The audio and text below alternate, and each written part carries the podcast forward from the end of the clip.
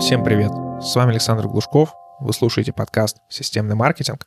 Сегодня в гостях у меня Андрей Михалев из э, продюсерского центра Михалева, с которым мы разобрали такой вопрос, как видеопродакшн. В основном мы обсуждали э, крупный продакшн для крупных клиентов, то есть ролики для ТВ и такие подобная история. Разобрали, зачем вообще нужен продакшн, кому он подходит, какие есть этапы и как формируется стоимость. Кстати, если вам необходим надежный и хороший подрядчик по диджитал-маркетингу, можете обращаться ко мне. У меня большое количество знакомств в этой индустрии, большое количество агентств и просто отдельных исполнителей. Я смогу в зависимости от ваших целей подобрать вам идеального исполнителя, который не сбежит и который умеет реализовывать те задачи, которые у вас есть пишите мне напрямую, либо заполняйте форму, ссылка на которую находится в описании. Переходим к выпуску. Андрей, привет! Расскажи нам немножко про свою деятельность, про то, чем ты занимаешься. Да, Александр, приветствую. Более пяти лет уже занимаемся разработкой креативных идей, созданием имиджевых рекламных роликов и в целом вообще комплексных рекламных кампаний. То есть э, с какими задачами к нам обычно обращаются? Это повысить узнаваемость бренда,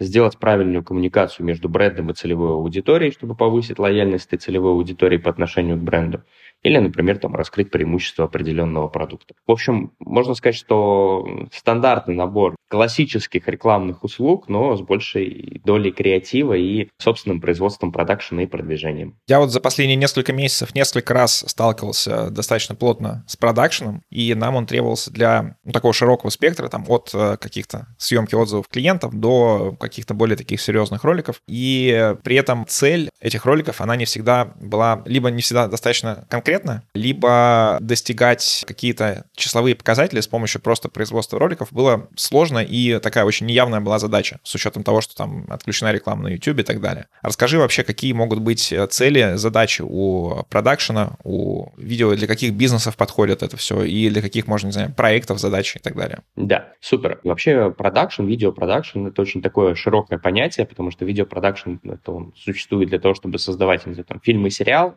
он существует для того, чтобы создавать рекламу очень большого уровня, например, для федеральных ТВ, да, где формируется такая же киноплощадка, то и больше собирается команда, чем при создании кино. Есть продакшн небольшого уровня для проектов там по типу интернета, и есть там какой-нибудь фриланс-продакшн, где просто приезжают ребята, снимают какие-то обзорные ролики, там мероприятия, ивенты, какой-то контент для соцсетей, и там даже человек, который снимает рилсы, его помощник ему помогает, это тоже можно считать продакшеном. Поэтому мы больше работаем именно в сфере большого рекламного продакшена, то есть когда мы для какого-то определенного бренда разрабатываем креативную идею, ее согласовываем с департаментом маркетинга или с департаментом пиара, или бывает HR-отдела, смотря для какого направления и сегмента ролик нужен. Все эти детальные моменты делаем и потом уже реализуем. Поэтому задачи очень широкие, но давай, наверное, поговорим все-таки в первую очередь тогда про большие бренды компании и с чем мы обычно сталкиваемся. Например, возьмем какую-нибудь крупную компанию, которая работает на всю страну, у них там офисы в каждом городе. Им обычно нужен продакшн для того, чтобы рекламировать свой продукт. Например, доставки с дек. Вот им нужно сказать, что у них вышла новая услуга там по типу коробочка, где там типа можно не запариваться с размерами посылки, не взвешивать ее вес, а просто выбрать нужный тебе раздел. Вот обязательно нужно сделать продуктовый ролик, который будет презентовать это для целевой аудитории. При этом скажу, что ролики для социальных сетей, ролики для регионального ТВ и ролики для федерального ТВ – это тоже отдельный подход. А бывает такое, что компания уже тоже давно на рынке, и у них э, будут в этом году какие-то определенные мероприятия,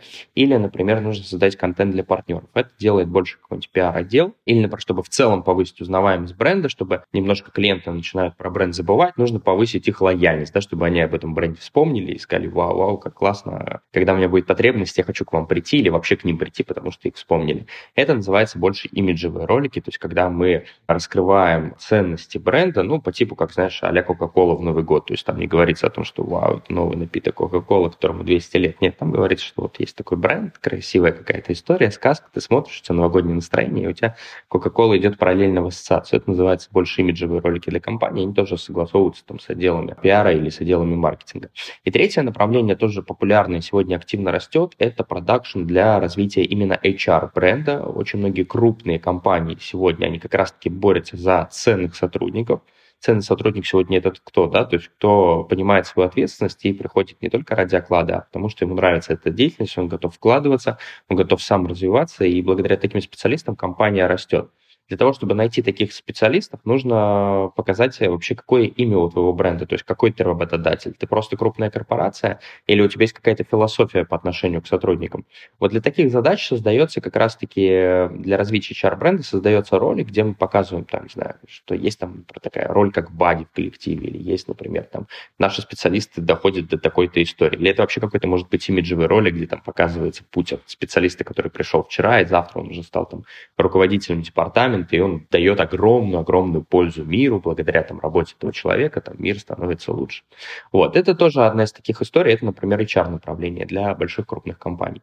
Значит, какие цели мы решаем? Немножечко я рассказал по целям, то есть это либо продвижение нового продукта, раскрытие его преимуществ, либо это повышение лояльности целевой аудитории и создание правильной коммуникации между целевой аудиторией и брендом. Ну, если там возвращаться к старым временам, помнишь, Макдональдс – это семья, Бургер Кинг – это молодежь, вау-вау, рок-концерт, возьмем Бургер Кинг, пойдем классно потусим. И третье направление – это развитие HR-бренда, если мы говорим вот про такую крупную компанию. Часто еще есть в B2B-сегменте мы сталкиваемся с тем, что нужно создавать хороший продакшн. И я очень рад, что у нас наконец-то промышленная сфера к этому пришла, потому что еще 3-4 года назад э, мы, когда знакомились с всякими собственниками бизнеса, мы показывали им кейсы наши, которые были созданы там, за несколько сотен, за миллион, бывает, более рублей. То есть там, действительно классный ролик про предприятие, которое там, за минуту раскрывает э, суть проекта, миссию ценности этой компании, какая география работ, почему она лучше конкурентов и так далее. Все это быстро, динамично, креативно и интересно не знаю, может быть, бывал на всяких форумах типа ПМФ там и так далее, там международные газовые форумы, там стоят огромные эти корпорации, у них там их ролики, где все очень быстро, эффектно и красиво показывают, почему у них там лучшая плитка, песок, лучшие технологии там и так далее. Такое как раз очень часто замечал за последние годы, и среди клиентов такие были, которые выкатывают какие-то новые технологии, это не в привычном мне там IT и так далее, а это какие-нибудь крупные предприятия там для портов или каких-нибудь заводов, и ты смотришь на это, и у тебя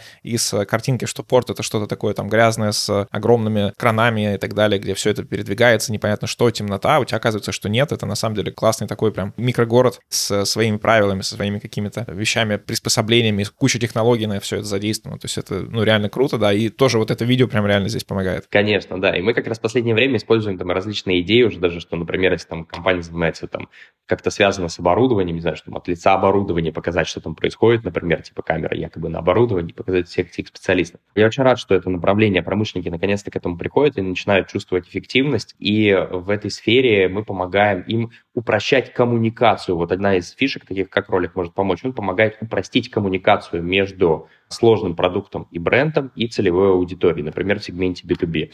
Вот у нас был э, клиент 4 э, года назад, у него был очень сложная была ниша, то есть они занимались там тем, что ремонтируют сложное техническое оборудование, когда происходит поломка, и мы, когда разбирали их ситуацию, они говорят, как нам правильно донести до собственников предприятий, для их главных инженеров, что если у вас что-то сломалось, не нужно покупать сразу новое, это стоит безумных денег. Вы можете это действительно попробовать починить у нас. У нас очень высокая вероятность того, что это будет отремонтировано. И мы как раз-таки посмотрели, там, холодные звонки делают и так далее. Но после того, как мы создали им ролик, который за минуту 20 секунд там раскрывает все, что необходимо об этой компании, и главное отвечает на вопросы, почему они действительно чинят, и что они работают по всей стране, и в Омск приедет их специалист, определит проблему, привезут в лабораторию, починит и вам вернет, у них действительно после этого выросла конверсия. То есть как собственник может там на всяких мероприятиях в окружении ролик показывать, отдел продаж начал его распространять, всем отправлять. То есть он на сайте, на главной странице, человек заходит на сайт, ему не нужно 20-30 минут изучать текста, разлистать все разделы, он включил ролик,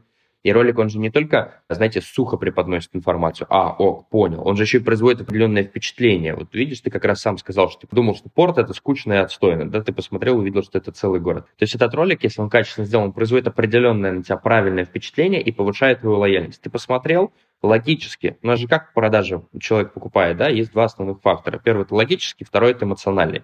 Логический, когда мы покупаем какой-то продукт, потому что он закрывает наши задачи, потребности, а эмоциональный, когда мы покупаем на основе эмоций. Знаешь, есть такая фраза «Слушай, мне хочется с тобой попробовать поработать, ты классный парень».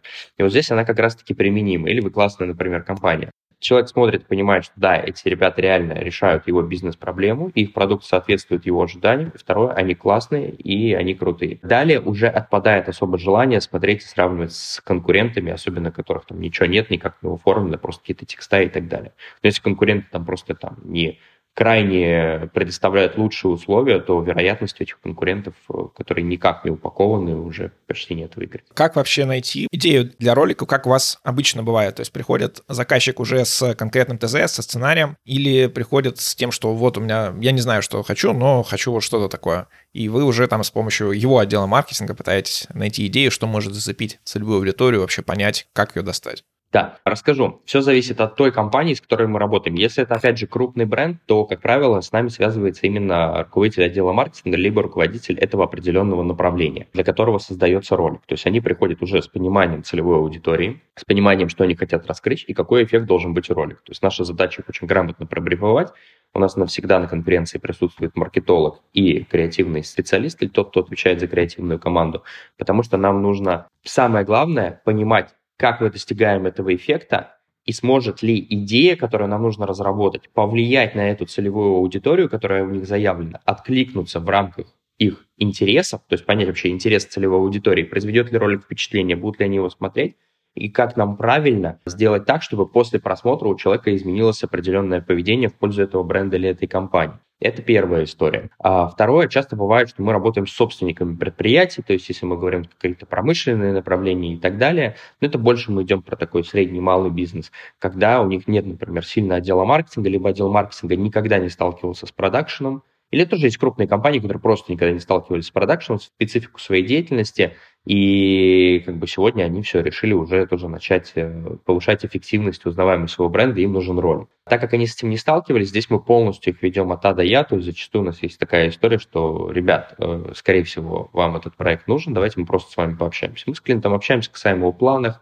сложности какие-то, как у них происходит цикл сделки, кто идеальная целевая аудитория и так далее. После этого берем паузу, и для себя наш отдел маркетинга понимает, действительно, нужен клиенту этот ролик или нет. Почему мы это делаем? Потому что ролик это хоро... всегда не маленькие бюджеты, поэтому для того, чтобы действительно понимать, будет это клиенту полезно или нет, нужно провести определенные исследования. Если у клиента нет своего сильного отдела маркетинга, который это сделает наперед. Значит, мы это проводим, если мы понимаем, что нужно, мы предлагаем варианты концепции, в том числе говорим, что да, смотрите, вам ролик нужен вот такого типа, вот такие-то такие задачи он будет закрывать. В принципе, это вот два таких основных случая. Либо обращаются бренды, которые уже знают, и остается только предложить несколько вариантов креативных идей, либо бывает, когда обращается компания, у которой нет опыта, и надо здесь полностью понять, нужен он вам, нет, если нужен, то какой, потом где его использовать, и уже после придумывать идеи. А расскажи какую-то такую разницу в концепциях для, допустим, когда тебе нужно представить с помощью продакшена какой-то товар или услугу, которая физически существует или которую можно показать, и что-то такое абстрактное, может быть, как э, какой-нибудь сервис защиты от DDoS-атак, например. Мы должны понимать интересы целевой аудитории. Самое главное — интересы целевой аудитории,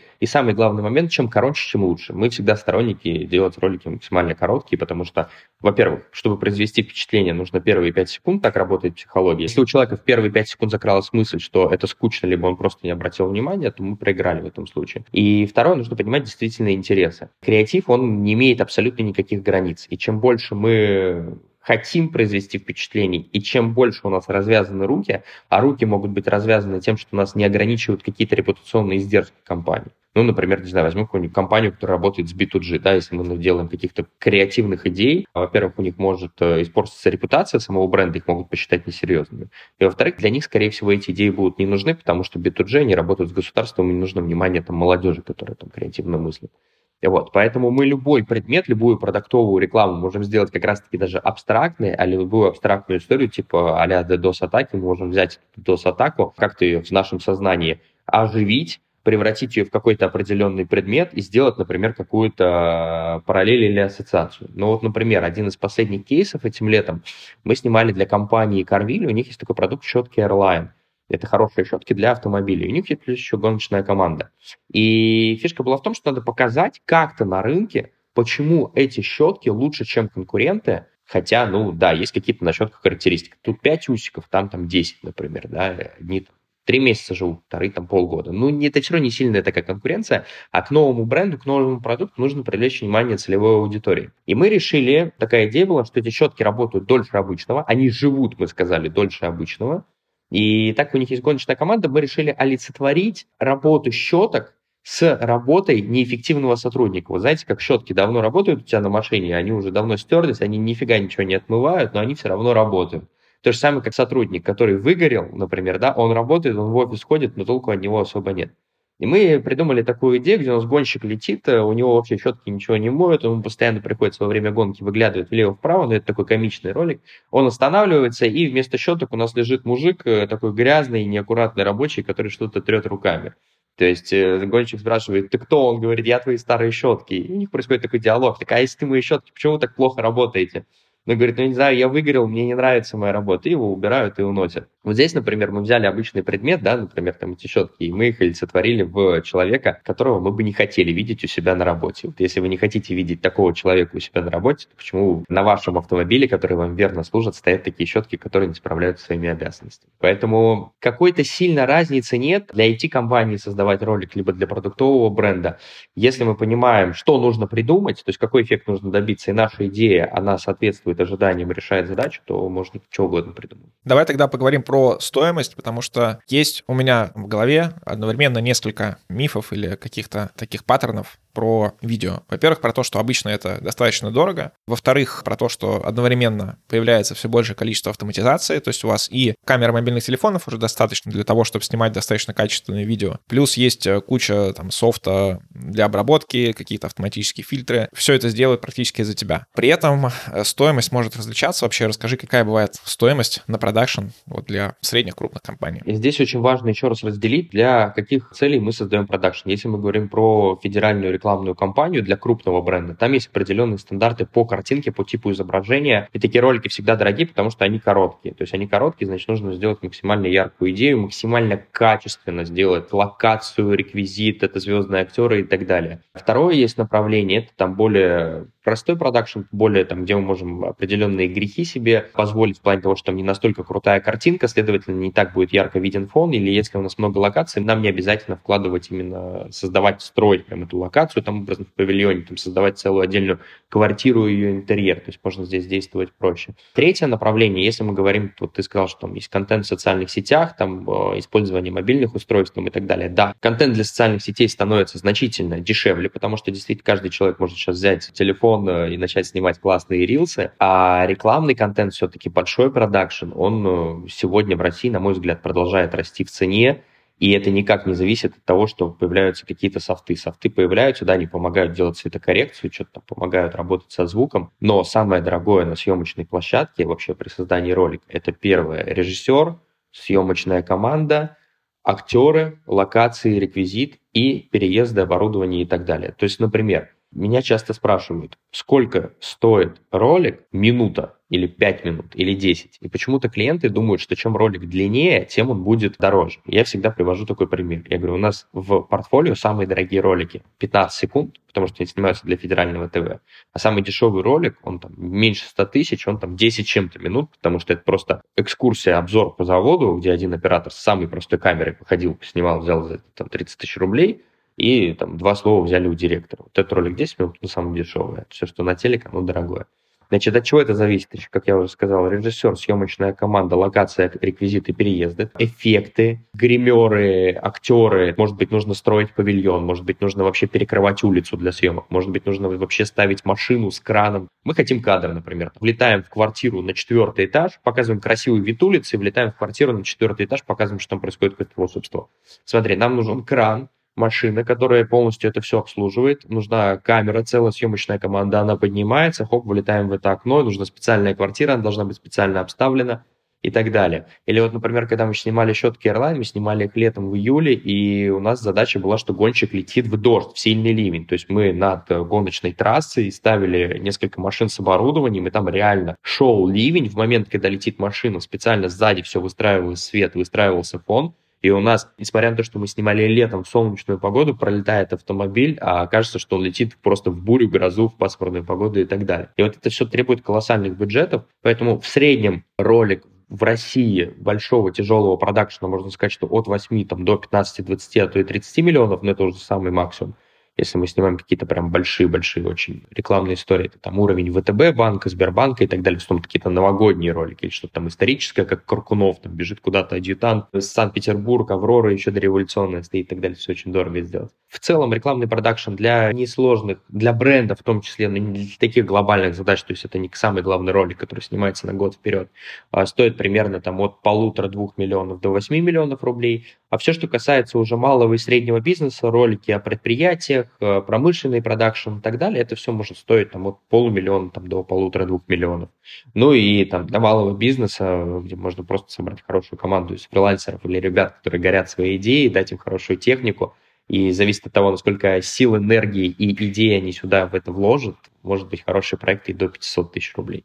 Но все, что связано с контентом для соцсетей, там, созданием рилсов и так далее, это, конечно, до 100 тысяч. И вообще главное иметь идею, главное практиковаться. То есть нельзя снимать рилсы благодаря профессиональной съемочной команде. Самое главное – это то, насколько вы знаете, что говорить, как правильно, и держитесь в кадре. Поэтому для этого случая всегда рекомендую тестировать. Такой вопрос. Когда вот мы занимались, взаимодействовали с продакшеном последние месяцы, мы столкнулись с тем, это было для малого бизнеса, и столкнулись с тем, что дистрибуция видео сейчас хромает. Это был там B2B тематика, и очень сложно было с дистрибуцией, YouTube нету э, рекламного, с помощью каких-то посевов и так далее. То есть были попытки это все продвинуть, но мое мнение, что такой вот продакшн для малого бизнеса, если мы про него говорим, то это больше про либо что-то B2C, либо что-то такое яркое, красочное и так далее. А вот для чего-то такого более серьезного, можно сказать, скучного, это подходит меньше. Так ли это или нет, и в каких, по-твоему, тематиках сейчас вот растет тренд такого вот видео? Прежде чем вообще создавать ролик, нужно понимать, где вы будете его транслировать. На это вообще влияет и хронометраж, и сюжетная линия. То есть мы понимаем, что нам нужен общий ролик о компании в минуту, но отдельные его кусочки должны быть по 15 секунд для социальных сетей. Уже изначально выстраивается сценарий, чтобы полная версия идеи раскрывалась за минуту, а отдельные кусочки резались по 15 секунд. То есть какие-то сюжетные линии можно было взять отдельно вырезать, и она могла использоваться эффективно отдельно от основного ролика. В B2C огромное количество продвижения, если мы говорим про рынок B2C, то есть это фермы, это Э, телек, это коллаборации с лидерами мнений, с блогерами в их социальных сетях, то есть вставки в их проекты. Третье – это социальные сети, MyTarget, э, телеграм-каналы и так далее. Четвертое – это различные выставки, мероприятия, отраслевые, продуктовые выставки и так далее. Направлений действительно много, если мы говорим про B2C, то есть раньше их было намного больше, можно было бы говорить про YouTube, про другие социальные сети, где можно было запускать таргет эффективно. Сегодня этого стало меньше, но для B2C все равно очень много возможностей. Здесь просто нужно просто смотреть, на каких площадках ваша целевая аудитория, где вам более дешево продвигаться и больше, так сказать, целевых просмотров ваших потенциальных клиентов. Если мы говорим про B2B рынок, здесь, да, здесь, с одной стороны, немножко сложнее, с другой стороны, проще. Нужно просто понимать цикл сделки, какой он происходит в B2B. Обычно компания в B2B, есть там три, например, направления. Она продает в холодную 100%, то есть там есть отдельный отдел, который понимает, кто их целевая аудитория, находит их контакты и хочет связаться с теми, кто принимает решения на той стороне. То есть им нужно правильно произвести впечатление по телефону, договориться о Zoom-конференции либо какой-то личной встрече и правильно презентовать продукт. И далее закрыть возражение. Вот ролик, он помогает как раз-таки от «Здравствуйте, я от такой-то компании, мы хотим поставлять вам такой-то продукт». «Здравствуйте, спасибо, мы передадим информацию ответственному лицу, пожалуйста, приложите информацию о вашем продукте». Как я уже говорил, просто приложить там характеристику плюс смету, ну да, среди конкурентов вы не вылетите. Это, это будет какой-то классный ролик, который человек посмотрел, сказал, мне серьезная компания позвонила, интересно, их продукт может быть нам полезен. Или, например, на встречу человек приходит и говорит, я бы хотел немножко, те, кто с нами не знаком, показать коротенький ролик, и далее мы уже начнем. Это тоже производит определенное впечатление на встрече. А второе направление, также можно пока использовать этот ролик, э, когда вы запускаете контекстную рекламу, и люди сами приходят на ваши ресурсы. То есть первое, с чем они должны знакомиться, это название вашей компании, иметь какую-то возможность что-то посмотреть, что правильно сложит первое впечатление о вашей компании, о вашем бренде. И третье, это, конечно же, участие в различных выставках, мероприятиях, отраслевых конференциях, потому что в B2B рынке в основном выставки играют очень важную и колоссальную роль. Там организация всяких бизнес-завтраков, и так далее. Ну и, конечно, тоже мы рекомендуем делать коллаборации с лидерами мнений, какими-то экспертами, которые есть тоже в вашей сфере. Там есть эксперты по строительству, почему-то еще, там, которые ведут сегодня успешные YouTube-каналы, соцсети, вы тоже можете с ними интегрироваться. Если вы хотите, чтобы интеграция была эффективной, конечно, хорошо созданный ролик – это надежный инструмент, который везде вас правильно преподнесет и продемонстрирует. Поэтому в B2B я не скажу, что есть какая-то проблема, ни в коем случае. Если в B2B компании достаточно клиентов, и она понимает, что она задействует все площадки, на которых сегодня могут быть ее клиенты, то супер. Если она понимает, что конверсия низкая, значит, она транслирует неправильные месседжи, либо неэффективно преподносит. То есть целевая аудитория не понимает, почему нужно работать с этим брендом. И здесь нужно не площадки новые искать, а думать, как усилить свое присутствие и произведение своего впечатления. Если действительно компания использует один или два всего лишь канала и понимает, что эффективности мало, а целевая аудитория у них шире, и она не знает, как до них достучаться, надо просто изучать все максимальные площадки, которые сегодня есть, и которые будут эффективны. Отличный совет. Э, напоследок еще хотелось бы пару советов тем, кто считает, что видеопродакшн — это пока что не про нас, это для нас слишком дорого, это нам не актуально, это нужно там Кока-Коле и каким-то таким уже состоявшимся брендом. Как-то, может быть, разубедишь их или что-то посоветуешь? Самый главный дам совет. Не надо делать продакшн просто потому, что почему бы нам не создать какой-нибудь нас ролик. Нужно понимать, нужен он вам или нет. Это очень серьезный рабочий инструмент. Если вы понимаете, что есть каналы продаж, по которым вы можете произвести определенное впечатление, то ролик этот использовать нужно. Если вы понимаете, что вы сами не знаете, где использовать этот ролик, у вас так все идет хорошо, то да, вы можете создать им там ролик имиджевый о своей компании, который будет вас э, презентовать на выставках и конференциях. Смотри, я советую всегда действовать по определенному алгоритму. Первое, нам нужно произвести впечатление на клиента на тех площадках, где он есть. Если такие площадки, задействованы ли мы там? И второй вопрос, если мы на них задействованы, устраивает ли нас тот результат, то есть то количество клиентов, которые мы привлекаем к своему вниманию бренду и продукту. Второе. Те, кто уже нас знают, насколько они верят в наш продукт и насколько активно они его покупают. Либо у них есть какие-то определенные возражения. Это может быть, не знаю, некачественный продукт, что-то вредное, я это не знаю, а вдруг это невкусно, или мне не нравится, как это выглядит. Вот для этой истории, возможно, нужно создавать продуктовый ролик, если вас не устраивает, что люди знают о том, что у вас есть ваш продукт, но его почему-то мало покупают. Значит, наверное, надо раскрыть определенные ценности и преимущества вашего продукта на рынке. Для этого нужно создавать ролик. Ну и, конечно, третье, нужно всегда понимать, а какой финальный эффект мы хотим получить от ролика. И готовиться к тому, что если мы говорим про рынок B2C, про телек, про интернет, даже про инфлюенс-маркетинг, что бюджеты на продвижение ролика, они, конечно же, будут больше, чем сам бюджет на его создание. Если мы говорим про B2B, когда компания просто отправляет что-то своим партнерам, какую-нибудь презентажку, ездит на выставки и мероприятия, там просто стоит баннер, или, например, там на сайте просто текст, да, для них стоит создать хороший ролик, потому что по каждому направлению и на выставках они себя усилят, и те, кто заходить будут к ним на сайт, будут у них больше покупать, и даже там партнеры, кто будет их рекомендовать, там партнерские программы, как бы красочно они об этом не рассказывали, они будут показывать, например, этот ролик, и этот ролик будет работать лучше, чем, там, не знаю, рассказ партнера, который сегодня, к сожалению, не в настроении. То есть, по сути, ролик — это универсальный инструмент, который решает определенную задачу тем, что доносит определенный смысл до целевой аудитории и меняет поведение этой целевой аудитории. В отличие от хорошего продажника, либо человека, который может быть в настроении, не в настроении, запнулся, что-то там и так далее, плохо сделал, качественный ролик, он всегда надежно и везде вас качественно презентует. Вот для этого продакшн создается. Продакшн — это экономика впечатлений, чтобы правильно влиять мнение людей. Всем спасибо за внимание. Задать вопрос Андрею вы можете по ссылке в описании, а вас попрошу подписаться на выпуск в том плеере, где вы это слушаете. Спасибо.